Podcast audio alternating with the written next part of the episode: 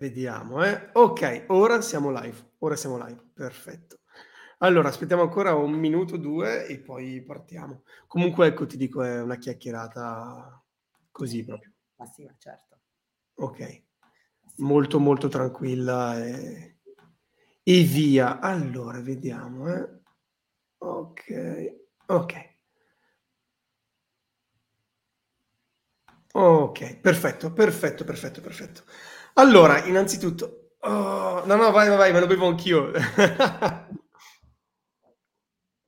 Tutto bene? Domanda, classica domanda. Molto, molto, molto bene.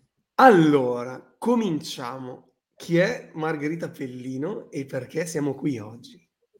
Uh, tu devi sapere che prima di cominciare questa cosa io ho studiato, perché io sono una che studia, quindi sono andata a sentirmi le tue chiacchierate con Paolo Albini e con Giovanna Albini e alla loro risposta su chi è Giovanna e chi è Paola io ridevo, per cui mi sono non mai in grado di dare una risposta altrettanto frizzante e carina. E allora ti rispondo dicendoti cosa non sono. Uh, io non sono un architetto, non sono una designer e men che meno sono una storica dell'architettura o una storica del design. Uh, inizio tutte le mie insomma, inizio, so, racconti sul lavoro di Vico dicendo che senza alcun merito da parte mia io sono la nipote di Vico. Vico per me è il nonno, io sono figlia di sua figlia. In realtà dopo tanti anni di lavoro in fondazione lo chiamo Vico perché, perché mi sono abituata così e quindi uh, il nonno è giusto quando parlo con mio fratello, con mia madre, insomma quando restiamo proprio nell'ambito familiare, in quella parte poi anche mh, esclusivamente affettiva che, che ovviamente non, non tocca la fondazione. E in realtà eh, i racconti che io faccio poi nascono dai tantissimi racconti che Vico mi ha fatto, perché poi, eh, come dico sempre, non era il nonno che ti veniva a prendere a scuola per portarti in piscina o al parco a, giocare sugli scivoli. Uh, ci siamo frequentati tanto, soprattutto quando sia io che mio fratello eravamo ormai non dico adulti, ma come dire, autonomi, decisamente autonomi, e, e il, i suoi erano dei racconti sempre molto divertenti e, e molto, come dire, in cui notavi il suo interesse nel, non tanto nel parlare, dirti delle cose, ma nel chiacchierare con te del suo lavoro. Ah, okay. E poi dal 2007 mi occupo dell'archivio che Vico ci ha lasciato, quindi dall'anno dopo della sua morte, dopo, dopo la sua morte mi occupo dell'archivio e in realtà il lavoro d'archivio mi ha permesso di mettere puntini sulle i e stanghette alle t, come dicono gli inglesi, su tutti quei racconti, perché poi Chiaro. Vico diceva gli aneddoti sono un po' il sale della vita, però poi gli aneddoti cambiano, insomma io scherzando dico sempre, ma sì, l'Eclisse ti diceva che stava rileggendo Victor Hugo o a volte si dimenticava che parlava, che, che l'ultima volta ti aveva detto del libro e allora ti diceva, ma no, a quell'epoca andava uno sceneggiato TV. Per cui sì, erano i miserabili. Un libro o uno sceneggiato TV? Boh, dipendeva dal giorno, insomma, poi non è che cambi molto, no? chiaro, chiaro, chiaro, chiaro. Margherita Pellino è questo. va bene, va bene, va bene. Poi sono un sacco okay, okay, cose okay. e e forse alcune ne diventerò, non lo so, però ecco, questa okay. è la risposta che interessa Va a te. Tu sei arrivata alla fondazione, eh, sei arrivata a, a, alla fondazione praticamente nel 2007, giusto?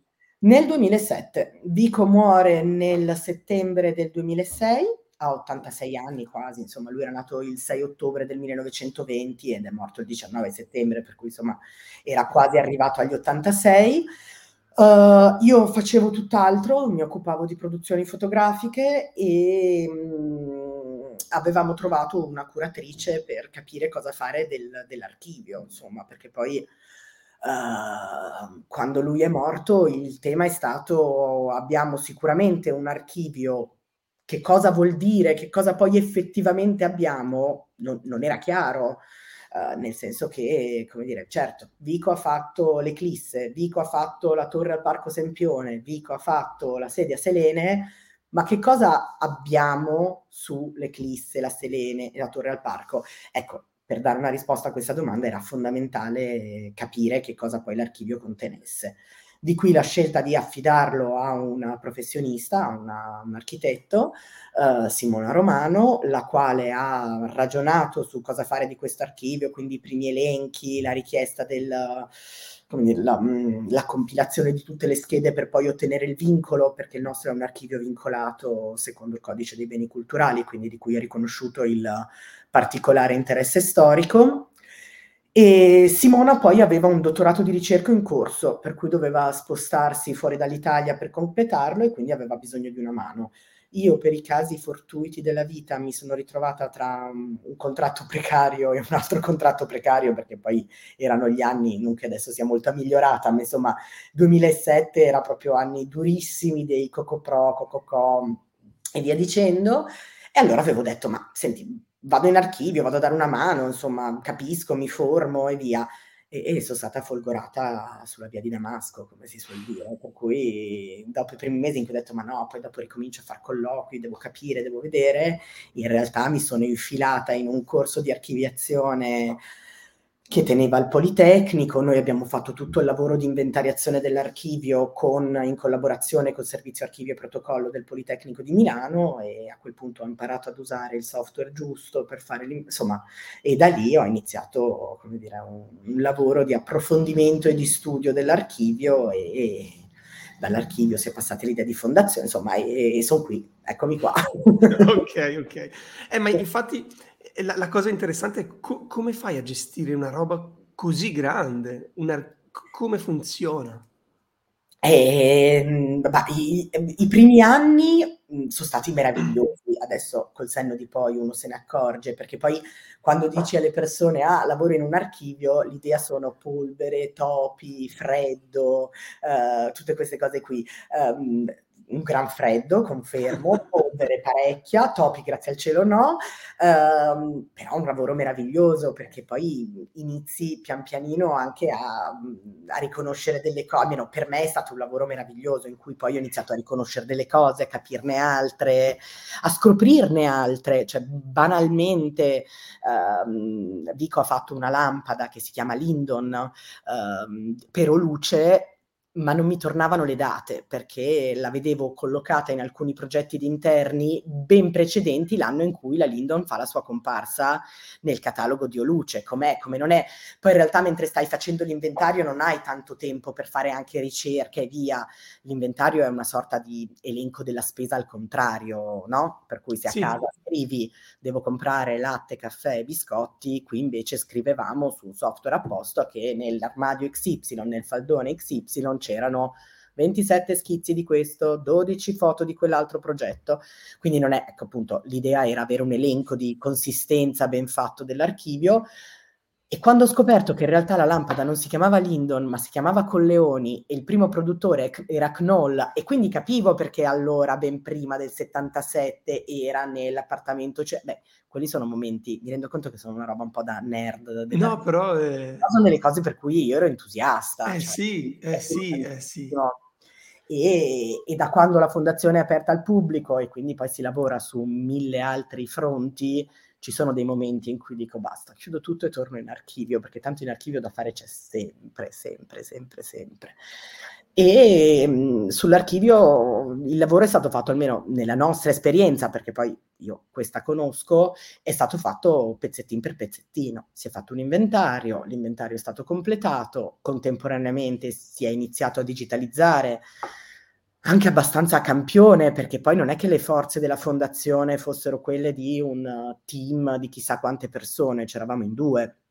E quindi uh, io compilavo gli elenco e l'ultimo assistente che ha lavorato con Vico dal 2003 al 2006, l'architetto Paolo Imperatori, contemporaneamente ha iniziato a digitalizzare quello che i potenti mezzi della fondazione ci consentono di dirigere. Lo scanner.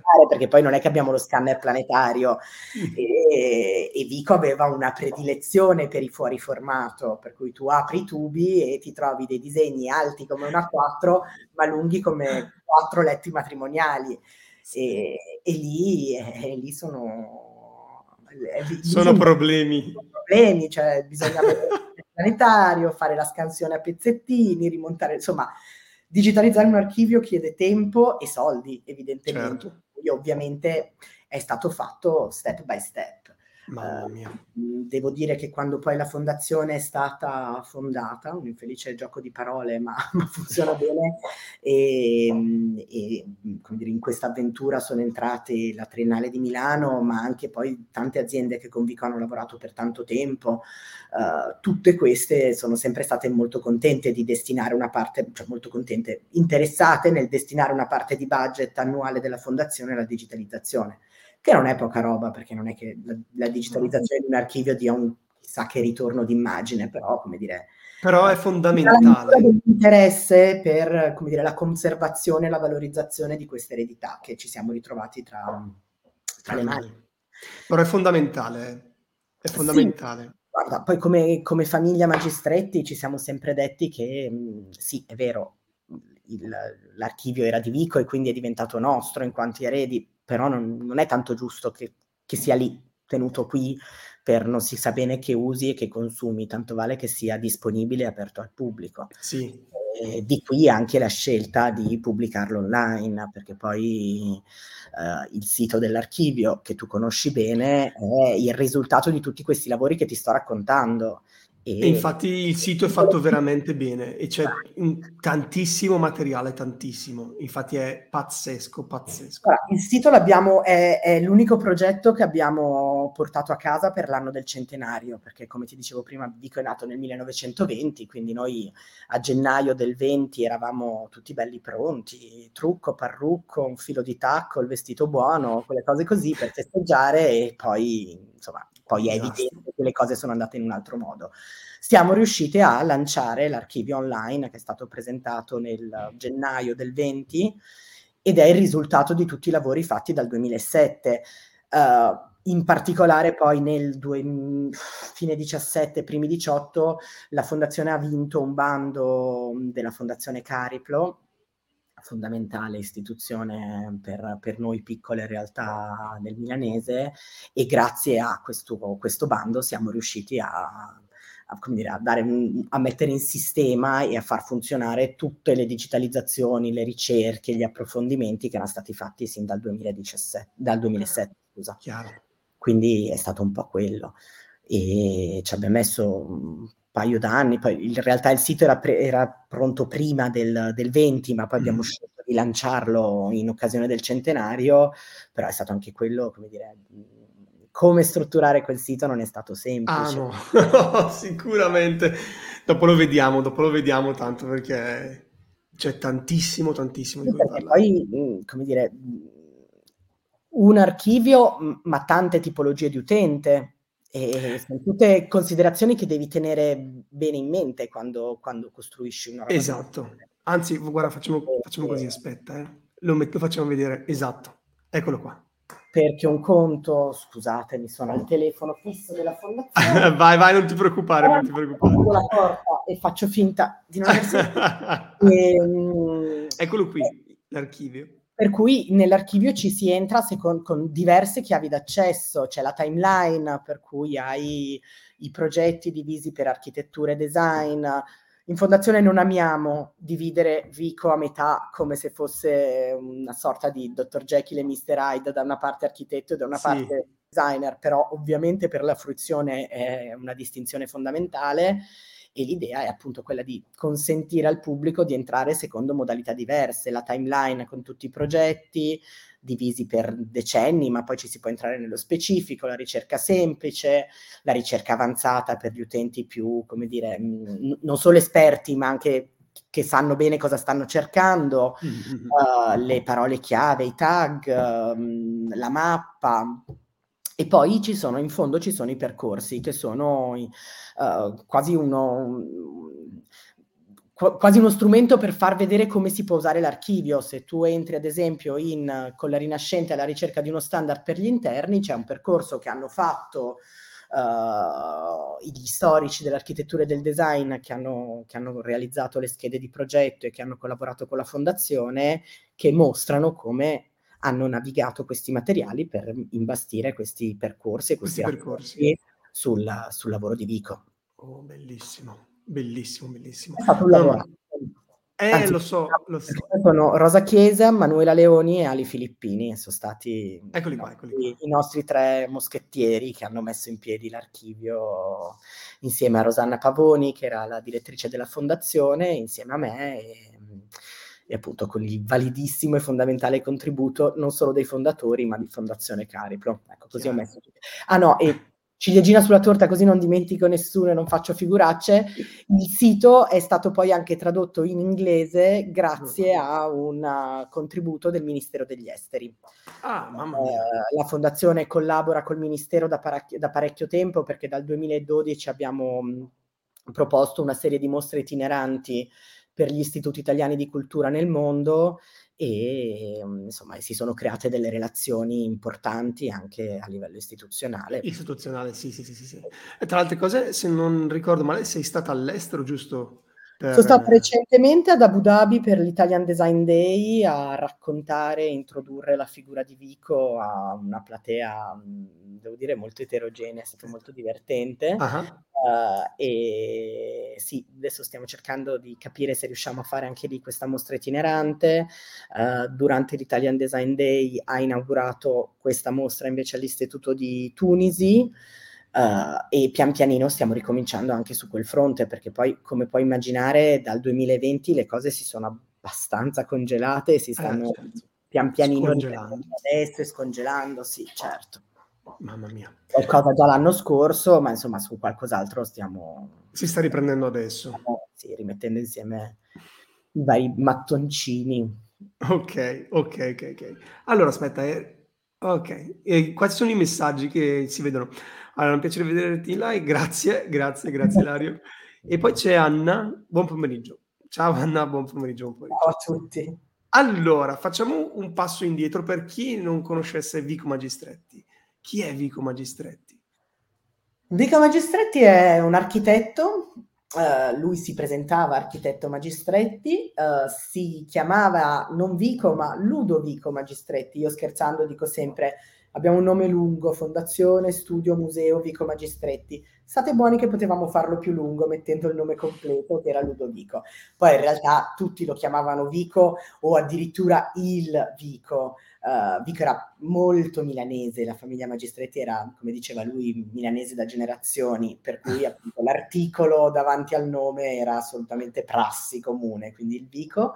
E, um, è nato nell'ottobre del 20 a Milano, figlio di architetto, perché suo padre era Pier Giulio Magistretti, anche lui architetto, uh, architetto che mh, importante della Milano del primo Novecento, per collocarlo fa con Muzio, Portaluppi e Griffini l'Arengario di Milano, per cui un, un architetto importante. importante. Tra l'altro io mi trovo in questo momento in Fondazione Magistretti che a sua volta sta dentro un edificio disegnato da Pier Giulio Magistretti. Ah. Uh, la fondazione ha sede nello studio di Vico, ma lo studio di Vico prima di essere il suo era lo studio di Pier Giulio.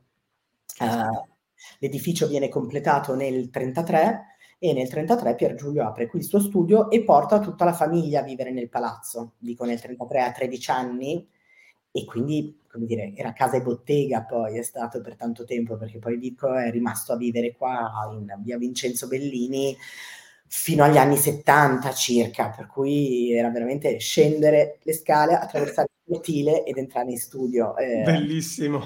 Il padre muore nel 1945 e Vico si ritrova appunto insomma, lo studio in eredità. Non è un passaggio di consegne evidentemente, anche perché i due, padre e figlio, si salutano nel 43, perché Vico si iscrive al Politecnico in architettura nel 39. Dopo l'8 settembre del 43, ormai già arruolato, scappa in Svizzera per evitare insomma, di essere mandato al fronte e in Svizzera prosegue gli studi a Losanna, eh, dove c'è il campo universitario italiano, eh, fondato da Colonnetti, quindi professore già di Vico al Politecnico, e dove Vico farà poi l'incontro, come dire, più importante per la sua formazione universitaria, che è quello con Ernesto Nathan Rogers. Uh, che in un'intervista sì. definisce un venerato amico, in cui e quando lo dice proprio mh, senti dalla voce la profondissima riconoscenza che Vico aveva e, nei confronti di quest'uomo, di cui diceva prima ancora di spiegarmi quale fosse la differenza tra una trave e un pilastro, mi ha detto di leggere Kafka, Hemingway e come dire io che arrivavo dall'Italia del regime è stato, mi si è spalancato un mondo. Certo. E, e, quindi insomma quelli sono stati anni molto importanti, anche perché poi quando racconto che Vico è figlio d'arte, tra virgolette, quasi sempre, insomma, le persone che ti ascoltano ti dicono, ah beh, certo, allora ha iniziato a studiare per via del padre. E, e a me viene sempre in mente questo, questo aneddoto che appunto Vico raccontava quando diceva che uno dei primi lavori che ha dovuto fare al Poli è stato fare uno schizzo extempore, quelli che preparavi da un giorno con l'altro ed era un ingresso di un'esposizione, non se lo ricordava neanche bene cosa fosse, era una di quelle variabili, no? Che ti mm, sì, sì nei racconti e insomma e lui fa questo disegno con una bella tensostruttura, insomma squadrato, in linea con quello che è il suo gusto. Lo porta al padre perché è orgoglioso, vuole far vedere, il padre inorridisce, lo guarda no. E dico oh, oh, no, non puoi presentare questa roba qui. E, e in un'intervista Vico dice molto gentilmente, molto carinamente, mi ha ridisegnato tutto con le volte, gli archi, insomma, no. E Vico diceva, ma io quando ho visto i due disegni, beh, mi sono accorto che a me piaceva quello che avevo fatto io e, e ho portato il mio, ho ringraziato ovviamente perché poi, come dire, grande rispetto per la figura paterna e però ecco è evidente che, che i due parlassero due lingue molto distanti. Molto distanti. Eh, poi in realtà appunto il padre muore nel 45 prima della fine della guerra quindi dico è ancora in Svizzera eh esatto lui non l'ha più rivisto praticamente no si sono salutati nel 43 quando Vico mamma mia insomma e, e, a quel punto Vico si laurea poi effettivamente in architettura al Politecnico nell'agosto del, del 45 con Colonnetti, torna sempre anche lui e, e, a quel punto inizia il lavoro in questo studio e qui rimane fino al 2006.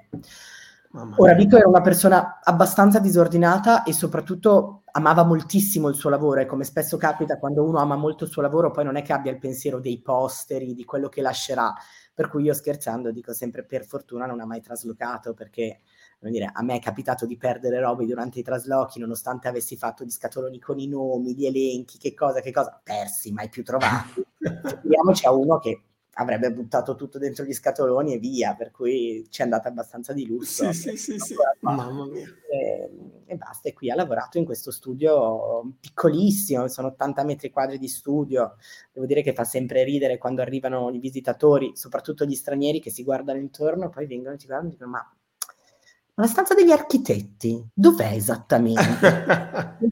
non c'è stanza degli architetti. Non esiste. Qui e quindi, e quindi sì, insomma, questo era il suo piccolo studio. Sì, sì, uh, sì. Con, un, con, un, collaboratore praticamente. Con un collaboratore, il meraviglioso geometra Franco Montella, Uh, ribattezzato da me e da, e da, Simona quando lavoravamo in archivio Santo Subito, perché era lui che dovevamo dire grazie se abbiamo trovato degli elenchi con che cosa è stato realizzato, che cosa no, in che anno, per chi e, e insieme hanno lavorato dal 51 al 2003 praticamente. Mamma mia, lui è scomparso nel 2003 poi? Uh, no, lui è scomparso dopo Vico, direi nel 2008, ah, non Caspita. sono bravissima con le date, e, però nel 2003 aveva avuto un problema importante di salute. Di salute. lavorare qui con Vico e, e, i due erano, insomma, io me li ricordo il geometra aveva sempre questo grembiule, i suoi occhialini sul naso ed era una delizia, insomma, io, io ricordo perché poi um, adesso non mi muovo perché potrei fare solo danni, ma in ingresso c'era questo bancone molto alto e, e io ero una nanetta, per cui non, non mi si mm-hmm. vedeva ricordo il geometra che si sporgeva per salutarmi, ciao Marghe, e io che a testa in su sempre molto carino. E insieme hanno lavorato una vita uh, con questa roba che ha sempre fatto ridere tutti, hanno lavorato veramente, io credo che ci siano stati periodi in cui si frequentassero più tra di loro che non con le rispettive mogli uh, e si davano del lei, rigorosamente del no, lei alla fine. Davvero? Assolutamente. In una relazione assolutamente... Mh, ottima, eh? non, cioè, non, non, confondiamo il lei con una freddezza, sì, sì, no, no, no, era, erano molto affiatati. Uh, Patricia Orchiola, che con Vico ha lavorato parecchi anni quando lavorava all'ufficio tecnico di De Padova, uh, negli anni in cui Vico con De Padova ha fatto praticamente una collezione magistretti per il marchio, uh, in un'intervista Patricia ci dice erano una coppia un po' perversa, si davano del lei, passavano tutto il loro tempo insieme, che quando l'ha raccontato mi ha detto ma no, Patricia, però era detto in quel senso lì ed erano, sì, sì, sì. Adesso abbiamo questa mostra in corso dove c'è il, il tecnigrafo, dove il geometra ha lavorato sì. per tutta la sua vita, dove abbiamo fatto un omaggio, perché poi era mostra pensata per il centenario, ma mh, non c'è nessun centenario senza raccontare, non si può non raccontare il fondamentale contributo del geometra Montella alla vita di questo studio ed è venuta a trovarci quando l'abbiamo aperta a maggio dell'anno scorso la moglie del, del geometra che devo dire ha fatto dei racconti assolutamente carinissimi, dicendo ma mio marito era un uomo soddisfatto. Sì, stava qui abbastanza, eh, però cioè, tornava a casa la sera ed era sempre molto, molto sereno e non è così scontato in 40 anni di lavoro, 50 anni quasi di lavoro essere sempre così. No, infatti, esatto, esatto. Beh, vuol dire che andavano veramente d'amore d'accordo, eh sì, insomma, avevano poi delle dinamiche. Mia madre racconta sempre che quando è uscita di casa e non c'erano i cellulari, per cui se voleva parlare col padre o chiamava a casa o di giorno chiamava in studio. Grandi chiacchiere telefoniche perché rispondeva il geometra, chiacchiere, dibattiti, tutti e due appassionati di politica, per cui si, dire, ci si confrontava sull'attualità e mia madre alla fine diceva posso parlare col papà? Aspetti che guardo se c'è. No, come? in studio, eh, come fa a dirmi aspetti che guardo se, se c'è, cioè, o c'è o non c'è, non può non saperlo, non è che sia una tenuta di ettari. E lui era così, assolutamente, come dire, un integerrimo controllore della, della privacy dello studio. Sì, sì, sì, bellissimo, bellissimo, bellissimo. Ah, è arrivata una domanda di... Eccolo qua. Eh, ciao, buon pomeriggio. Dunque, Vico non ha mai studiato design, ai tempi i designer come lui erano molto spesso architetti, immagino. Se vuoi rispondo io a questa domanda. Come vuoi, come vuoi. Vai, fai tu, fai tu, poi ti, gli do io la versione. Solo architetti sarebbe la mia risposta, nel senso che quelli che noi oggi etichettiamo come i maestri dell'Italian design, Vico non aveva una grande passione per essere definito, ma- di essere definito maestro. Poi ovviamente, come dire, faceva piacere, perché poi fa piacere quando Certo. c'è il riconoscimento del tuo lavoro, beh, erano tutti architetti. Insomma, Vico, l'Italian design, lo raccontava dicendo l'Italian design è nato ed è un fenomeno più unico che raro perché è successo che a un certo punto in un certo luogo che è Milano, non a caso, ci siamo incontrati noi architetti che avevamo bisogno dei pezzi per arredare le case che facevamo. Vico scherzando diceva io avevo clienti che mi dicevano fai quello che vuoi, ma non voglio i mobili dei miei genitori. Ah. Eh, quindi andavano rifatti quei mobili perché non è che ci fosse chissà che mercato. E questi architetti con questa necessità hanno incontrato, secondo Vico, eh, io riferisco quello che, che lui raccontava come storia dell'Italian design, hanno incontrato dei giovani imprenditori illuminati che si sono anche presi il rischio, se vogliamo, perché non era proprio chiaro nella fine 50, primi anni 60 che, che produrre sedie e lampade sarebbe stato poi un, un business quale si è rivelato. E il terzo attore di questo incontro fondamentale sono gli artigiani. Tutto questo succede a Milano perché Milano è la città che storicamente ha una mm, cintura di artigiani di altissimo profilo, con Vico che dice abbiamo avuto la fortuna che hanno fatto con le loro mani i nostri pezzi. E se il fenomeno dell'Italian design è forse l'unico fenomeno di quel tipo che è durato quando Vico diceva questa cosa aggiungeva che sta durando, forse adesso è tutto un tema aperto, ma questo è un altro discorso, eh, è anche grazie al fatto che ci sono state queste appunto queste preziosissime abilità, perché poi come dire, la qualità dell'Italian design è strettamente correlata al suo successo sì. e alla sua, mh, mm, alla sua durata. Anche. Esatto, esatto, esatto, esatto. Sì, sì, sì, sì, sì. Poi dopodiché nel 2002-2003, adesso sulle date ribadisco, prendetemi con le pinze, Vico ha avuto una laurea honoris causa al Politecnico de, di, di, Milano, esatto, effettivamente, ma Vico era un, un architetto a tutti gli effetti, insomma. Eh, dunque, un architetto. Il, in, difatti in quel periodo nessuno era, archi- era, designer perché il design, la facoltà di design è arrivata dopo, verso la fine degli anni 60, quando era stata chiusa la scuola di Ulm.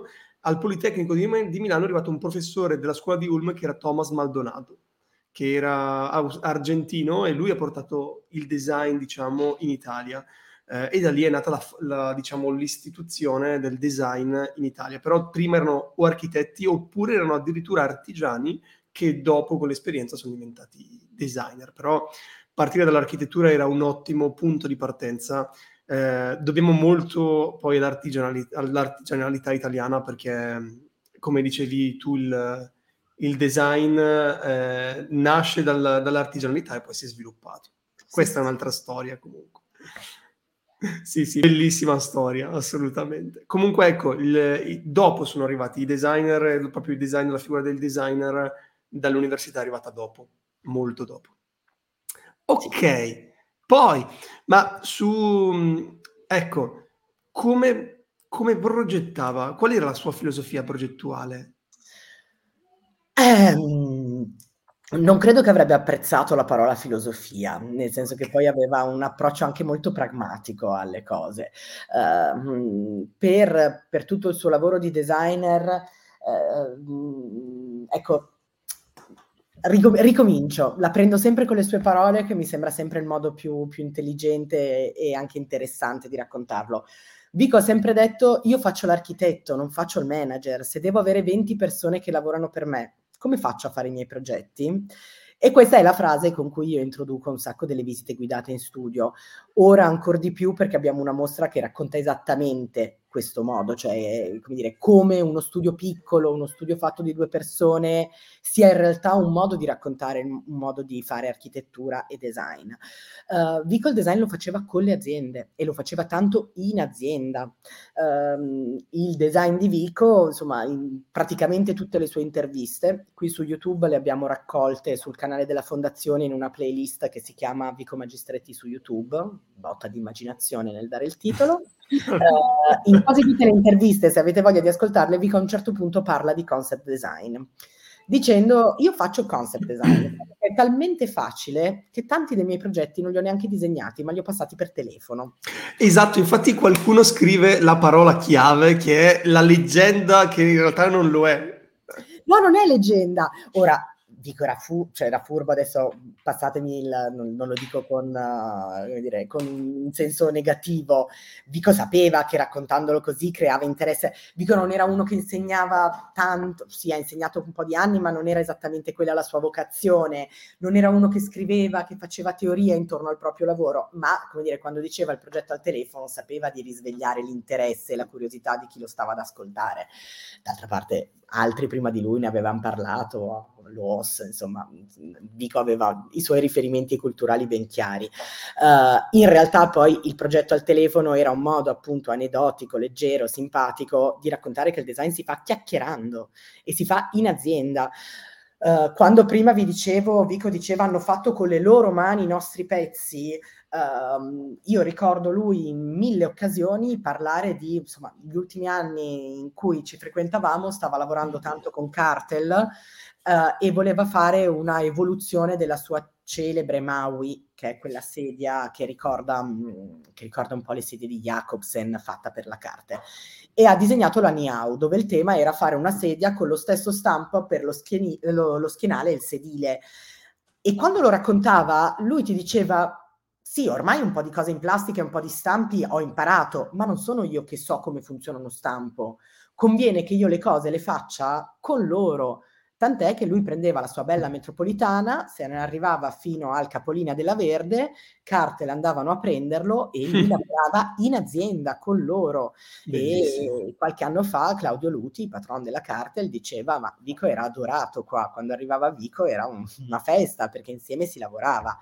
Quindi sì, il progetto al telefono, poi eh, se, se dopo ci sarà tempo, Eclisse è stata effettivamente, ad sì, esempio, sì. raccontata al telefono, ma il progetto al telefono era un aneddoto per raccontare un modo di fare design che prevedeva la collaborazione strettissima con chi realizzava.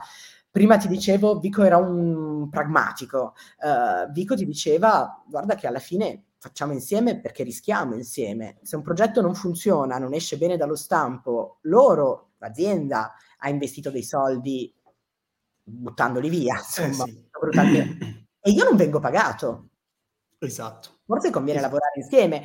E non dimentichiamoci che quando Vico parla, di, Vico parla di design, Vico parla di industrial design, perché poi eh, noi ormai parliamo di design, punto, al limite Italian design, ma all'epoca il tema era l'industrial design, cioè fai delle cose che devono uscire da uno stampo. Certo. E quindi la poltrona con quella bella gamba raffinata, con quella forma, la puoi fare se devi farne una sola per il salotto della contessa. E Vico aggiungeva, l'ho fatto, mi rompeva le mani, non dava nulla. Sì. Ho capito che mi interessava fare design quando ho capito che in qualche modo c'era l'opportunità di mettere in atto l'insegnamento di Gropius, del Bauhaus. Viviamo in una società di massa, produciamo in serie. Certo. Attenzione, piccolo correllario, non mi dilungherò, Vico era perfettamente consapevole che non si stava parlando poi di una produzione industriale come potrebbe essere quella delle macchine. C'è una sua intervista in cui, scherzando, lui dice, ma certo poi quel mio letto che ho fatto per loro costa più di una 500, perché poi ne era consapevole, però certo. nella riproducibilità e quindi appunto non il pezzo unico per il salotto della contessa, è quello che poi ha spinto Vico a a, a, dire, a, investire tempo e pensieri e, sì. e dire, volontà progettuale nel, nel, disegno di mobili. Esatto. Poi la chiave, la chiave è proprio quello che hai detto prima, che secondo me è super interessante, il fatto che cioè lui andava in azienda e progettava in azienda. E, e, fa tutta la differenza del mondo, cioè piuttosto di prendi un foglio di carta e lo dai in mano a un tecnico che fa tutto, oh, lui era lì. Ma eh. no, ma e soprattutto c'era uno scambio, c'era uno esatto. scambio fondamentale. Esatto. Uh, a me piace sempre tantissimo quando arrivano delle persone in fondazione, uh, non le vedete, ma io qua davanti a me ho delle eclisse, arrivano, vedono l'eclisse e ti dicono cavolo, mi ci sono scottato le dita per una vita su questa lampada. Ma perché qua? Perché l'ha fatta Vico? Eh. Perché sanno che è di Artemide, ce l'hanno sul comodino da 20 anni, 40 anni, ma non, è, non, è quello poi, non era quello poi l'interesse di Vico, era molto sì, più sì. felice di dire quella scemata di lampadina che ho disegnato alla fine ha scottato le dita di un'intera generazione, ma resterà. Resterà nella storia, che è quello che... Che è quello, perché che è quello, eh. sì, sì, sì, sì, chiudeva la frase dicendo il buon design, se è buon design deve durare almeno cent'anni. Esatto. Prendete le sedie, Vico la pronunciava all'austriaca Tonet, uh, sì. prendete le sedie Tonet, se voi entrate in un ristorante e ci sono le, quelle sedie lì, ma magari pensate che si mangia pure bene, perché è così. Poi Vico non capiva niente di cucina. uh, però ecco appunto quello era, no? Sì, sì, sì. Guarda, mm, Andrea scrive questo. Eh, invece volevo chiedere, molti, eh, molto diversi dalle solite produzioni ci sono i prodotti disegnati da Vico per campeggi, come mai sono così diversi dal resto? Perché quello è stato un incontro tra, tra Vico Magistretti e Claudio Campeggi. Devo dire che Claudio e Vico sono stati molto vicini da che hanno iniziato a lavorare insieme. Eh, li ha presentati il comune amico Italo Lupi, eh, con cui Vico aveva grandi frequentazioni, soprattutto quando erano a Londra tutte e due. E con Campeggi, insomma, Campeggi è un'azienda che aveva un posizionamento diverso poi magari rispetto alle altre grandone con cui lavorava e quindi Vico è anche tornato un po' a uno dei suoi grandi chiodi fissi che era quello della flessibilità, della trasformabilità. E in realtà se ci pensate un sacco di pezzi di Vico portano dentro di sé la possibilità di essere usati in modo diverso, quindi l'oggetto che cambia, l'eclisse che fa tanta luce e ne fa poca, il Maralunga che sta con lo schienale su o con lo schienale giù, il, il divano fatto per Cassina nel 73, eh, ma anche poi di oggetti che possono muo- configurarsi in un modo diverso a seconda degli spazi e sono tutti dei temi che, di ricerca che a Vico sono sempre interessati molto. D'altra parte Vico come dire, ha anche vissuto gli anni della guerra e eh sì. quella cosa dei primi pezzi che presentano le triennali sono tutte robe che si smontano, si chiudono e si scappa, si va via, insomma, quella, un po' quella precarietà della, della, vita. Sì, infatti non dimentichiamoci che questa è una di quelle persone che ha vissuto la guerra, l'ha vista, sì. quindi, e ha perso un padre in guerra, cioè è andato eh, via no, è tornato indietro. Padre è morto per, ehm, era riformato perché aveva un problema di salute importante, quindi non è morto per la guerra, però insomma i suoi fratelli sono rimasti a Milano e i racconti della sorella di Vico, che, che, è ancora in vita e che è una meravigliosa e arzillissima signora, insomma, sono agghiaccianti. Sono agghiaccianti, esatto, esatto, esatto. esatto. Che in questo momento sono particolarmente agghiaccianti. Ah sì, sì, esatto. Guarda, oggi ti sta scrivendo il mondo. Quali figure hanno influenzato maggiormente il suo percorso lavorativo? Ecco, sicuramente l'incontro con Ernesto Rattar Rogers è stato fondamentale. Non dimentichiamoci che poi Ernesto è stato anche dire, direttore di riviste che hanno costruito la fama di questi architetti, non solo di Vico, e sicuramente Vico era un prediletto di Ernesto Nathan Rogers, sia negli anni di Domus che di Casabella, per cui Vico è stato tanto pubblicato e non è questa la sede, però mi sembrerebbe stupido far finta di nulla. Sicuramente la grande fortuna del design di Vico, ma dell'Italian design in generale, è anche legata al mondo dell'editoria uh, che si è sviluppato a Milano e che, signori, che, che quella roba lì ha fatto, oggi lo chiameremmo marketing, non lo so, io poi non sì. di questo, ma... Um, e poi, vabbè, eh, Le Corbu era, um, se parlavi con lui, Le Corbusier era un genio era un genio assoluto, Alvaralto, um, e Vico aggiungeva uno studio piccolo come il mio, insomma, tanto per, per dire, vabbè, vedi che alla fine l'ho capito anch'io. Uh, poi però c'erano anche quelli un filino più vecchi di lui che nei primi anni di carriera di Vico si ritrovavano insieme a questi giovinastri al, al movimento studi d'architettura, questa associazione di appunto architetti che mh, ogni mercoledì, giovedì, Vico diceva non mi ricordo bene, all'umanitaria ci incontravamo e parlavamo di lavoro, per cui c'erano i Figini Pollini, eh, poi c'è stato Albini, insomma t- tanti sono stati sicuramente Vico racconta i suoi anni di formazione a Milano in una città che condivideva molto, in cui ci si incontrava, cioè Vico diceva era una città poverissima, distrutta dalla guerra, che per questo offriva mille possibilità, ovviamente, eh, ma in cui c'era anche tanto scambio. Ecco, di solito queste cose le raccontava negli anni 90 e il contraltare di questo discorso era la Milano degli anni 90, che amico non diceva assolutamente più niente. Niente. Sì. Pur continuando ad amarla perché poi era la sua città, è stata la sua città e alla fine a Milano ha vissuto, è nato, ha vissuto ed è morto e ha anche sì. lavorato molto. Uh, però ecco, questo. Quindi c'erano grandi, grandi scambi. Ma in fondo, se pensate che uno dei primi progetti che Vico fa è la chiesa a base circolare del QT8, che è ancora oggi la chiesa del, del quartiere QT8 qui a Milano, beh, dico avere un ragazzetto, aveva 27 anni, Mamma mia. a due anni, e tutto il progetto del QT8 c'era un signore che si chiamava Piero Bottoni a coordinarlo. Mamma mia, mamma mia. Studenti del Politecnico di architettura e faccio questo racconto, quasi sempre mi guardano con l'occhio così dicendo mamma mia. Eh. è stata, come dire, è stato un periodo storico. Ora non so se fortunato è la parola giusta perché ribadisco, arriva dopo anni di guerra che era stata tremenda e devastante. Eh, esatto, esatto, esatto. Però sicuramente eh, Milano ha offerto un sacco di possibilità sì. sono state un'occasione unica ed irripetibile per, per crescere, per sbagliare, rifare, provare, insomma. Sì, un, come dice, come dice assolutamente una sorta di piccolo rinascimento, sì. Sì, sì, era tutto distrutto, bisognava ricostruire tutto. E senti una cosa, eh, Vico, com'era al di fuori? Hai qualche aneddoto da raccontarci? Oh, no. il fatto che non, non, amo mai molto entrare nel, appunto, nel personale. No, vedi che si eh, può. Però no, no, no, figurati, figurati, figurati. Oh, Vico, se dovessi scegliere degli aggettivi ti direi distratto, distrattissimo. Avevo una capacità di non ascoltare se una cosa non lo interessava abbastanza unica. Cioè, credo che sia proprio un, una skill, non so come dire, a me piacerebbe, a me ogni tanto capita di sentire un sacco di scemenze, ma di non essere capace di staccare, e invece lui aveva questa capacità abbastanza unica.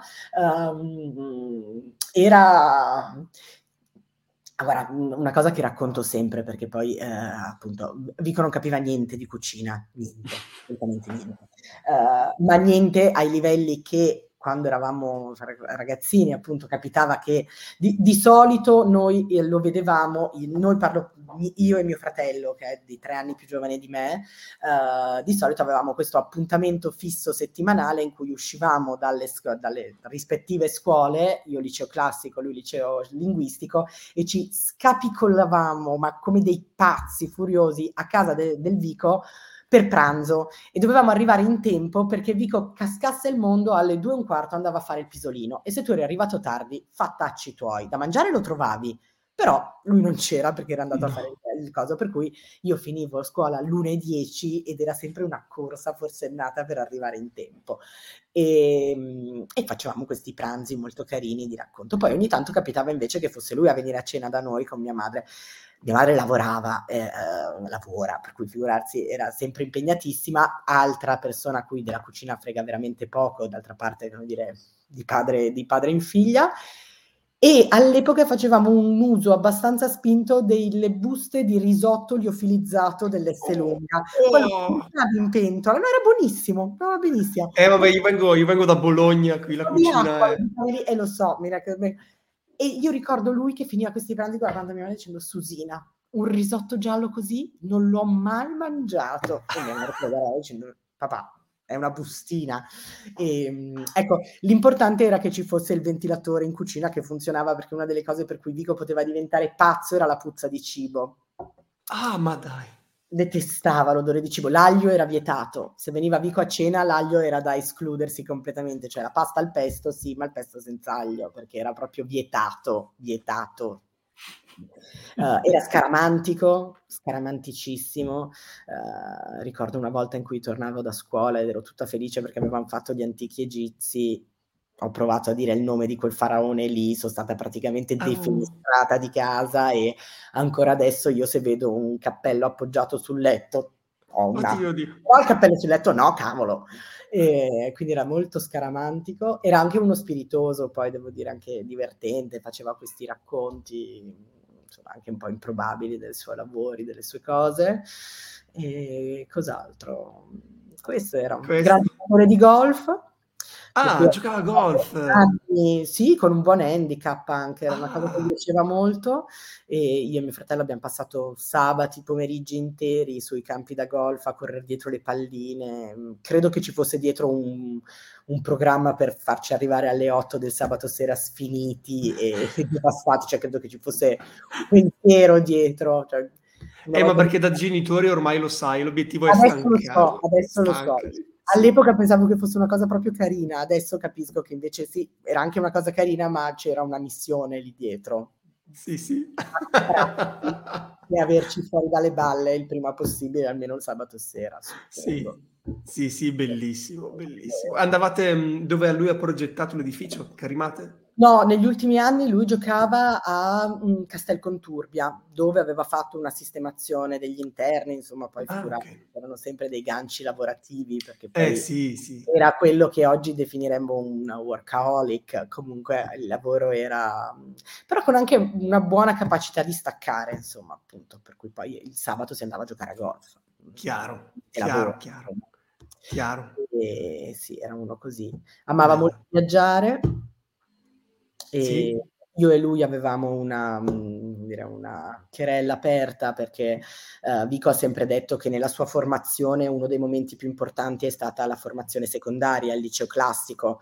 Lui ha fatto il Parini negli anni in cui il Parini era il terribile liceo classico Parini di Milano e e adorava il latino, perché poi lui diceva: "Ma una cosa che mi è molto servita per il mio lavoro è stato il latino, perché col latino ho imparato che ci son delle cose importanti, delle cose meno importanti e delle cose che non sono assolutamente importanti." Ecco, io ero una capra in latino, ero veramente una capra, detestavo il latino e quindi c'era questa roba per cui gli giungeva all'orecchio che c'era stata la versione "Com'è andata la versione?" "4 nonno."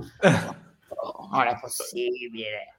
E sì, ti giuro, 4, mi Ah, sembra eh. proprio così, irrimediabilmente così. E e invece avevo una insomma, a me è sempre divertito molto di più il greco e via dicendo, forse perché era un po' più a maglie larghe. E allora noi avevamo questa cosa per cui dicevamo: "Non è possibile, sei veramente una capra." E e viaggiare era un po' come il latino, una cosa che ti apre la testa. Sì. Ehm, Questo. devo dire che poi a è stato è stato uno che si è accorto anche in fretta dell'importanza dell'inglese, per cui non ha mai messo becco nella mia educazio nell'educazione mia e di mio fratello ovviamente, faceva il nonno comunque, non non non era occupato a quello. Però una delle cose su cui ha sempre insistito con i miei è stato: "Ma fategli studiare inglese, un po' meglio di come lo si studia nella scuola dell'obbligo e servirà nella vita." Io ricordo che negli ultimi anni in cui faceva parte del comitato scientifico del Politecnico qui a Milano, una delle Ora non battaglie per carità, però uno dei suoi chiodi fissi era dire bisogna fare le cose in inglese. Insomma, in inglese. Diventerà sempre più la lingua. Sì, sì, lo è. Ed è così effettivamente, sì sì. Al Politecnico alcune, alcune lezioni sono proprio, alcuni corsi sono proprio in inglese, sì. sì. Ormai sì, sì, sì, sì. sì, sì. Lui è stato, lui era un grandissimo amante del, dell'Inghilterra, cioè Londra era la città più bella del mondo. Così, eh, non, non c'era margine per Punto. provare.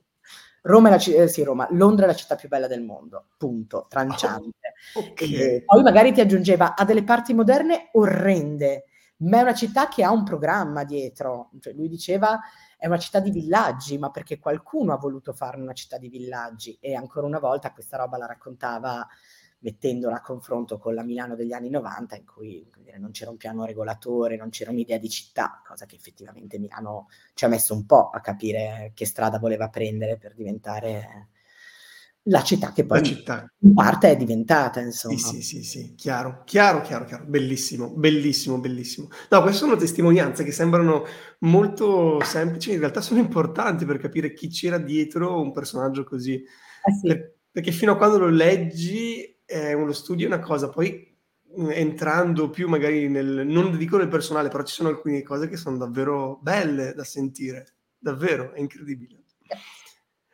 Allora, eh, tornando a noi, guardiamo qualche oggetto. Sì, dimmi Dai. quale vuoi. Allora, oddio, sto chiedendo alla Fondazione Magistretti quale oggetto. Allora, ho detto, ho studiato, ho sentito i tuoi podcast su Atoll ed Eclisse con delle spiegazioni sulla produzione, per cui ero lì che dicevo, cazzarola, devo prendere appunti. Perché... Beh, però ecco, parliamo di quello. Posso raccontare il, quello che raccontava Vico facendolo appunto io non ho una formazione tecnica per cui certo certo certo no allora è perché io, io spiego dal punto di vista della produzione perché è un po' il mio, il mio pallino eh, e mi piace capire preziosissimo ma preziosissimo anche per me cioè, anzi grazie di avermi invitata e di avermi obbligato a studiare perché poi figurati grazie grazie a te ma guarda qui poi il ponte che devo ringraziare Giovanna Castiglioni cioè, infatti, quando, quando non siamo riusciti a organizzare, l'ho, l'ho sentita e ho detto: Guarda, grazie, grazie di tutto. Lei è veramente fantastica. La Jody, sì, è la nostra. Sì, sì, sì, fantastica. Dai, allora facciamo così: guardiamo, eh, guardiamo l'atollo. Guardiamo l'atollo. Oh, e... Atollo, io ho qui il disegno che secondo me raccoglie. Adesso ho qui, sì, ce l'ho. Eccolo qua. Atollo Credo che il disegno più significativo, se lo chiedete a Vico, è questo qua. Oh, è difficilissimo con la cosa, sono anche un po' impacciata, abbiate pietà di me.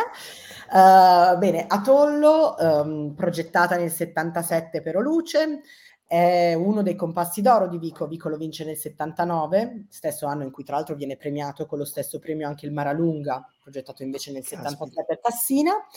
Uh, Vico la raccontava dicendo ho voluto ridisegnare la Bajour. Perché la Bajour ce l'abbiamo tutti, una Bajour della nonna, della zia o quel che lei ha a casa, e Vico diceva hanno quei paralumi di stoffa o di carta dove la luce mm, non ha tanto né arte né parte, esce, non capisci bene. Mentre invece io ho pensato di ridisegnarla inserendo le sorgenti luminose all'interno di questa calotta uh, semisferica in alluminio e quindi la luce avrà un altro tipo di comportamento perché verrà spinta verso il basso e qui lo vedete proprio bene dal disegno eh che, sì. fa, che fa proprio come dire, disegna il percorso della luce in qualche modo, per cui viene spinta verso il basso, incontra i lati di questo cono e si rifrange in orizzontale nell'ambiente. Tant'è che poi quando la vedi in un ambiente chiuso, co- eh, spento o buio, con la luce accesa, hai un po' proprio la sensazione dell'atollo, no? di questa calotta che naviga sulla luce. Dopodiché Vico la descriveva così, dicendoti, ma atollo è un cilindro, un cono e una semisfera. Un cono è un cono, un cilindro è un cilindro, una semisfera è una semisfera cosa devo disegnare? Mi sono tolto tutti i problemi di stile. Mi è capitato qualche anno fa di fare questo racconto di fronte al, al, al responsabile dello sviluppo progetti e di ingegnerizzazione di Aluce, che a momenti mi strangolava perché diceva no, aspetta un attimo, ecco, sembra una semplicità assoluta. A quel punto mi sono salvata in corner perché ho detto: Ma no, aspetta un attimo, Vico lo sapeva. Vico diceva che la semplicità è la cosa più complicata del mondo. Quindi shh, ho evitato lo strangolamento ed effettivamente c'è una grande raffinatezza tecnica dietro perché poi quella, quella semisfera in bilico sopra l'asta che parte dal. Um, dal, dal, cono non è stato semplice svilupparla. Il cilindro non ha un taglio, per cui tutta la parte tecnica eh sì. dell'atollo viene inserita dal, dal fondo eh sì, e, esatto. Insomma, e parliamo del 77, quindi sicuramente... Esatto, in più, in più le lampadine scaldavano di brutto, eh, quindi dovevi, dovevi fare qualcosa per fare. Poi lì subentra la grande capacità delle aziende, perché poi Atollo era dimmerabile in tempi non sospetti, ad esempio, per cui dietro sicuramente Oluce è una di quelle aziende con cui insomma, Vico ha, ha lavorato anche conoscendo molto bene le loro qualità, perché poi a me fa sempre ridere quando facendo le visite con gli studenti di design principalmente mi dicono, e capita spessissimo, dico il mio preferito perché era così tecnologico.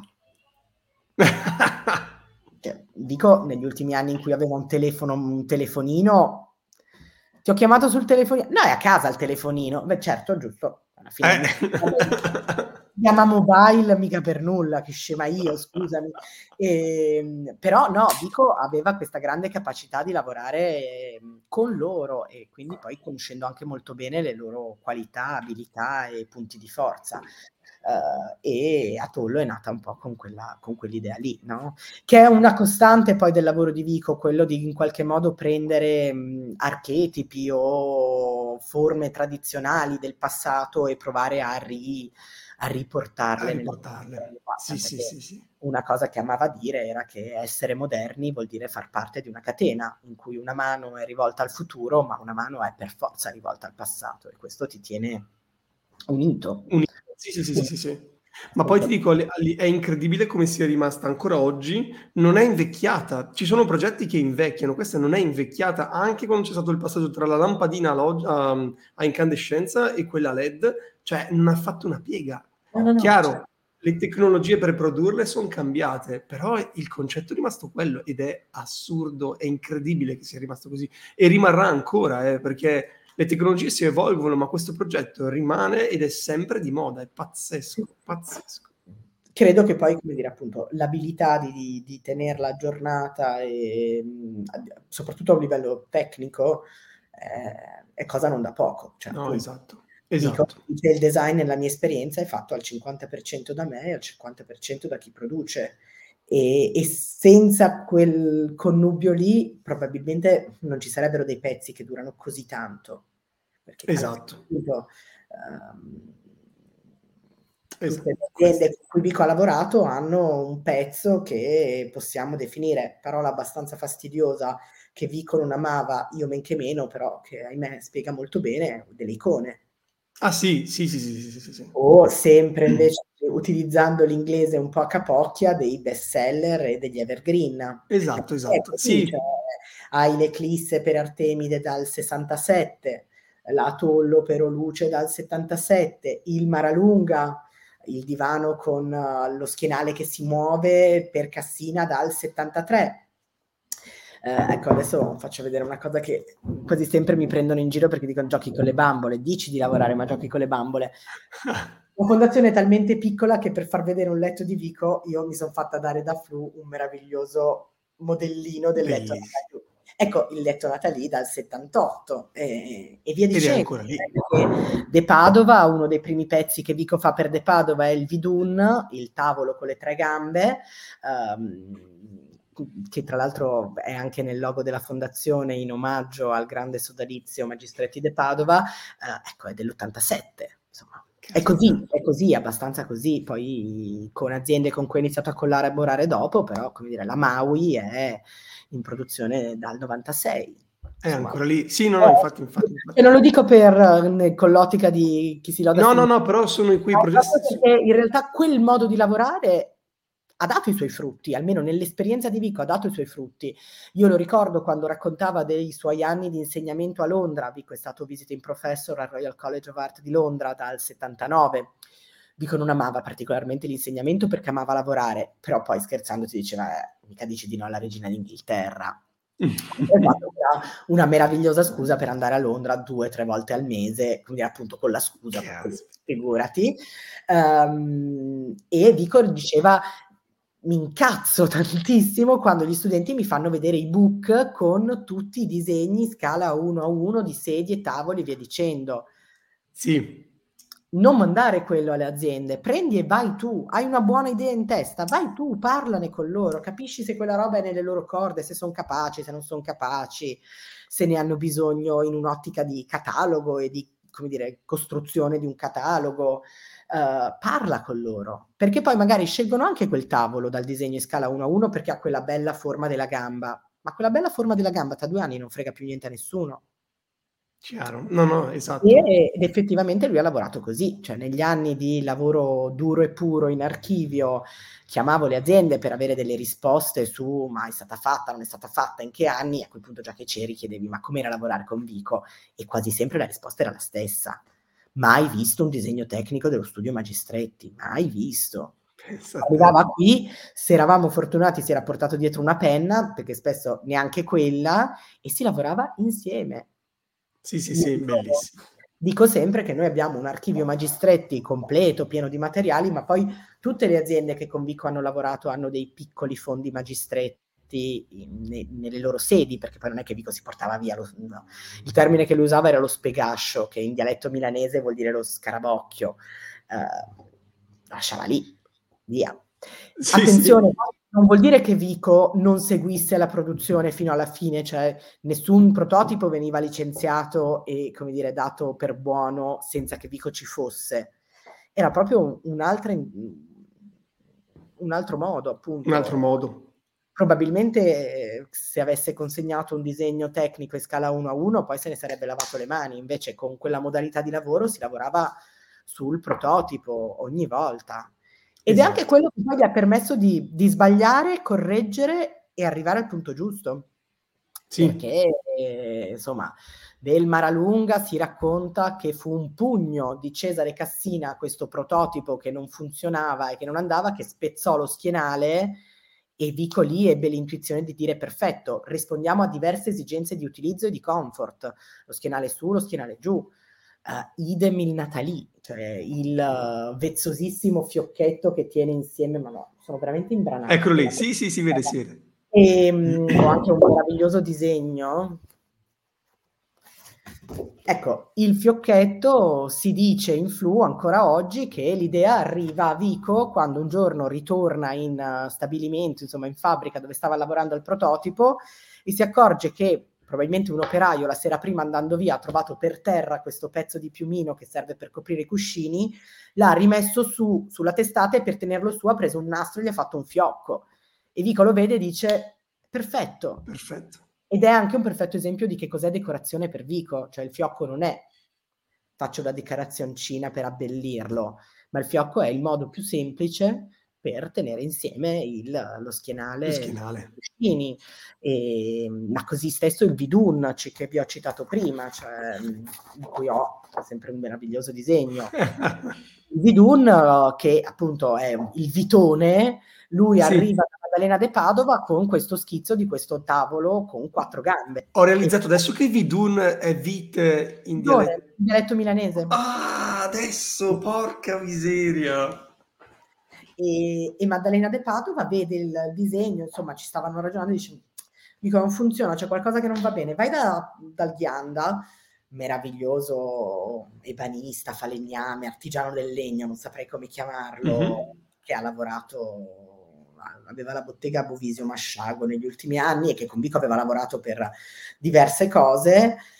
E un po' di anni fa ero andata a intervistarlo e gli anda quando ero arrivata lì gli ho detto ma mi racconta del Vidun e mi fa certo eh, Vico è arrivato qui con questo disegno di questo tavolo con quattro gambe e in dialetto brianzolo che non ripeterò perché non voglio urtare la sensibilità di nessuno, il Ghianda pare aver detto a Vico ma architetto ma sembra una svastica con quattro gambe, lo faccia con tre gambe come i nostri sgabelli per mungere le vacche che usiamo qua in Brianza, che hanno tre gambe perché nelle stalle che non si hanno sposta. il pavimento, le tre gambe ti garantiscono maggior stabilità. E il Vidun, ora questo è un disegno, però il Vidun ha sì, tre sì. gambe. Sì, sì, sì, esatto. Quindi era proprio, appunto, si lavora insieme, si rischia insieme, si lavora insieme. E, sì, sì, e si mettono insieme le competenze diverse di, di ciascheduno, perché poi appunto si devono fare dei pezzi che escono dagli stampi. Esatto, esattamente, esattamente. Sì, sì, sì, sì, sì. Tra le altre cose, ne parlavamo fuori onda qualche giorno fa, la Selene è stata una di quelle sedie, di quei prodotti che ha fatto... Io sono seduta sulla Selene adesso. Sì. Ah, eccolo lì, eccolo lì. Ecco. La Selene è il pezzo che io amo di più di Vico, devo dire che io ho una passione per la Selene condivisa con lui, perché poi Vico ha sempre detto nella mia vita avrò fatto 50 sedie, forse anche di più, troppe. Yeah. Però se non le avessi fatte tutte non avrei fatto quelle 10 che secondo me restano. Ecco, di queste 10 probabilmente Selene è una delle principesse, insomma. Sì. E, e l, l, è stato un lavoraccio.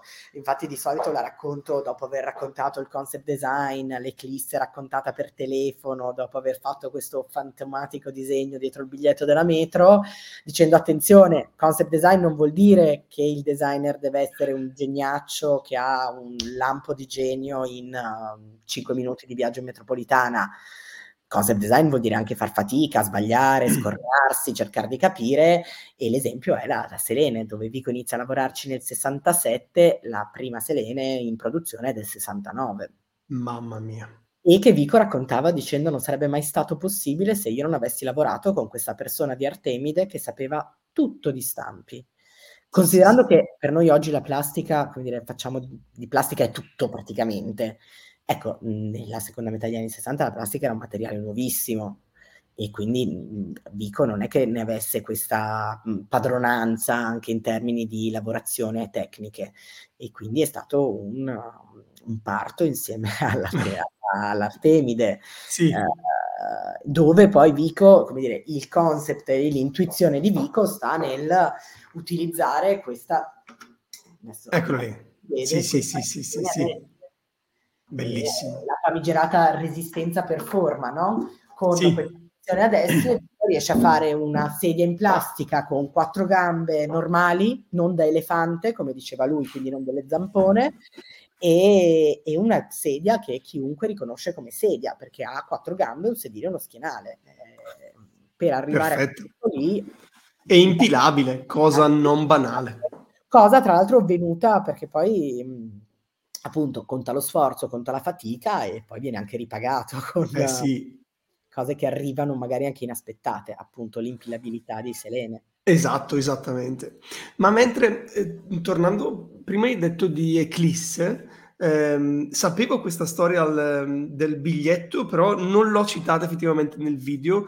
Cioè, quindi lui allora pensavo fosse una leggenda metropolitana. È una leggenda. Ah, secondo me, non dovrei dirlo, non, okay. come dire, eh, nel senso che io ho un disegno, eh, adesso non ce l'ho qui, di questa simile eclisse fatto dietro il biglietto della metropolitana. L'unico problema è che è il biglietto della metropolitana che ricordo quando ero ragazzina io. Tenderei ah. a escludere che nel 66 i biglietti della TM fossero identici. Ah. Secondo me, la, conoscendo Vico, lui l'aveva fatto, l'ha perso se uno è disordinato è disordinato, le cose si perdono e, e alla fine l'ha rifatto. Mm. Facendo un fake tremendo di se stesso, per cui nessuno gli può dire niente. Sì, sì, sì. Però effettivamente, come dire, l'Eclisse, noi abbiamo due disegni di Eclisse, ma due di numero. Uh, e l'unico disegno tecnico che abbiamo è un disegno tecnico di, di Artemide. Di Artemide. Di Artemide, sì. Sì, sì, sì, sì, Tra l'altro uno dei due disegni, che è quello strapubblicato, piccolino, quadrato, con tutte le eclisse rosse, è quello che io chiamo disegno finto non perché l'ha fatto Piripicchio, l'ha fatto Vico, ma non sono i disegni di progetto, cioè i disegni okay. di progetto di Vico sono, vediamo se ne ho uno, ecco, sono quelli dell'Apollo. Sì, okay. ci sono altre 27 robe, un numero di telefono, un appunto e un'altra roba. Okay. Quando il disegno è pulito con un solo oggetto, l'ha fatto Vico e di solito poi è stato fatto anche dopo il, dopo la sì, pensata, perché poi ieri, oggi e immagino anche domani le aziende usano quei materiali per comunicazione, promozione, sì, tutto. tutto quello che ti viene in mente. Chiaro. La lampada, la, tante cose. Ecco, una domanda che non... sulla Eclisse. Hai presente chi ha fatto la ghirettina in plastica? Quella modifica la, è stata decisa da lui?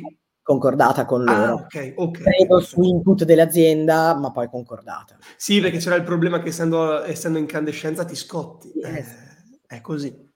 È Sì, così. in realtà ti dico, io ho un avanzo di lampadine a incandescenza dello della fondazione, quindi adesso ho un'eclisse montata come ti scotti Uh, eh. eh certo, la certo. ghiera ti scotti comunque. C'è di buono che anche quando ti scotti e la molli, l'eclisse non si rompe mai. Cioè la mia Sì. eclisse storica che ho sul comodino da è tutta ammaccata, ma ancora Ma perfetta. c'è ancora. Non Eh. un colpo. Quello è uno di quei prodotti che comprerò. Quello mi manca. che Vico, uhm, quando ce la regalava, insomma così, ci faceva mettere dentro le sai le lampadine quelle piccole, piccole che si usavano per il Ah, forno? sì, sì, sì, mamma mia, sì, sì.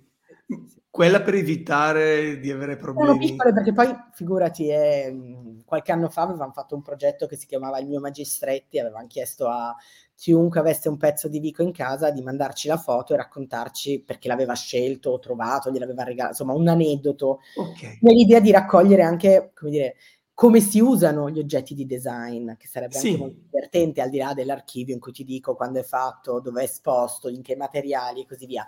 E c'era questa signora che ci ha mandato una foto della di una sua bambina, di una sua figlia di spalle con questa eclisse e la bambina la chiamava la luce buia. No, effettivamente ed bellissimo. effettivamente quando l'ho letto quella storia ho pensato: "Beh, ehm, noi l'abbiamo usata così, cioè le mie Eh figlie la sì. ancora oggi, cioè l'eclisse è la lampada che io accendo e hai proprio quello spicchio di luce per cui non devi rompere le balle che ci sono mostri, dormi e hai un po' di luce, ma Eh dormi, sì. buio, è ora di Sì, sì, sì, dormire. sì, sì. Bellissimo però, è vero, La caspita. luce buia. La luce buia. Sì, sì, sì, sì, bellissimo, bellissimo. Questa me la me la me la rigioco questa, me la rigioco. L'ho raccontata per quello.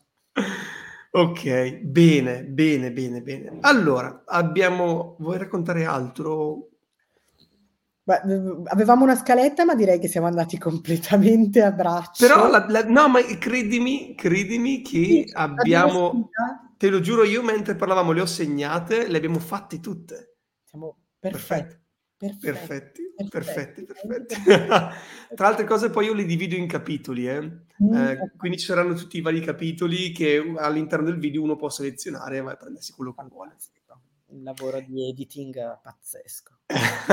No, allora questa cosa è importante perché mi serve poi per avere, ehm, un quadro generale di chi vuole conoscere meglio Vico Magistretti. Infatti io il questo video poi va nella playlist proprio di Magistretti e ed è suddiviso praticamente tutto. Certo. Sì, sì, sì, sì. E basta questo. Dove rimane la fondazione? La fondazione è in via Vincenzo Bellini 1. Occhio che a Milano le vie Bellini sono 3 o 2 o 3. No, come Gentile, fa Vincenzo e Roberto. Noi stiamo in via Vincenzo Bellini. È capitato di avere visitatori inferociti che da via Gentile Bellini, che sta da tutt'altra parte della città, ti chiamano dicendo: "Ma non è possibile! Non c'è la fonda" no, no, c'è la fondazione, è lei che è nel posto sbagliato, quindi lo dico sempre: attenzione, via Vincenzo Bellini 1, angolo via Conservatorio. Siamo in San Babila fondamentalmente, di fronte al Conservatorio di Milano, di fronte alla Chiesa della Passione. Siamo aperti su prenotazione perché uno dei lasciti del Covid è, insomma, gestire un po' i flussi di visitatori. Il martedì dalle 10 alle 18, il giovedì dalle 14 alle 20 e l'ultimo sabato del mese dalle 11 alle 15. Ehm, lo Okay. facciamo per tenerci frizzanti e non avere mai gli stessi orari, no, combattiamo Okay. l'Alzheimer incipiente con questi orari sempre ballerini.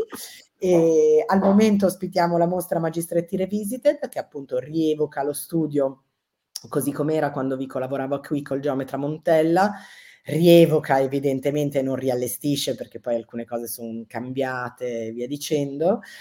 E dentro i mobili originali di Vico c'è questo racconto attraverso i materiali d'archivio sulla sua carriera, il senso di avere uno studio così piccolo, che cosa poi come si traduce poi nel lavoro di tutti i giorni, che è un po' quello che vi ho raccontato oggi qui, e basta, insomma. E se avete voglia di venirci a trovare, ovviamente, insomma, dopo l'anno terribile del 20, Eh, ora sì. che stiamo ricominciando anche con i gruppi, le scuole, che poi sono la parte più divertente, devo dire, del mio lavoro di di di divulgazione, ehm, ecco, io son solo che contenta. Okay, perfetto. Grazie, grazie mille, grazie Grazie a te mille. grazie a chi ci ha seguito e spero si sia divertito. Sì, sicuramente. Interessato, ecco, esatto, esatto. Poi tanto rimarrà, quindi lo può vedere chiunque. Eh. Esatto. Ok, dai, chiudo la, la live. E, e grazie mille. Ok, grazie a tutti e grazie a te soprattutto.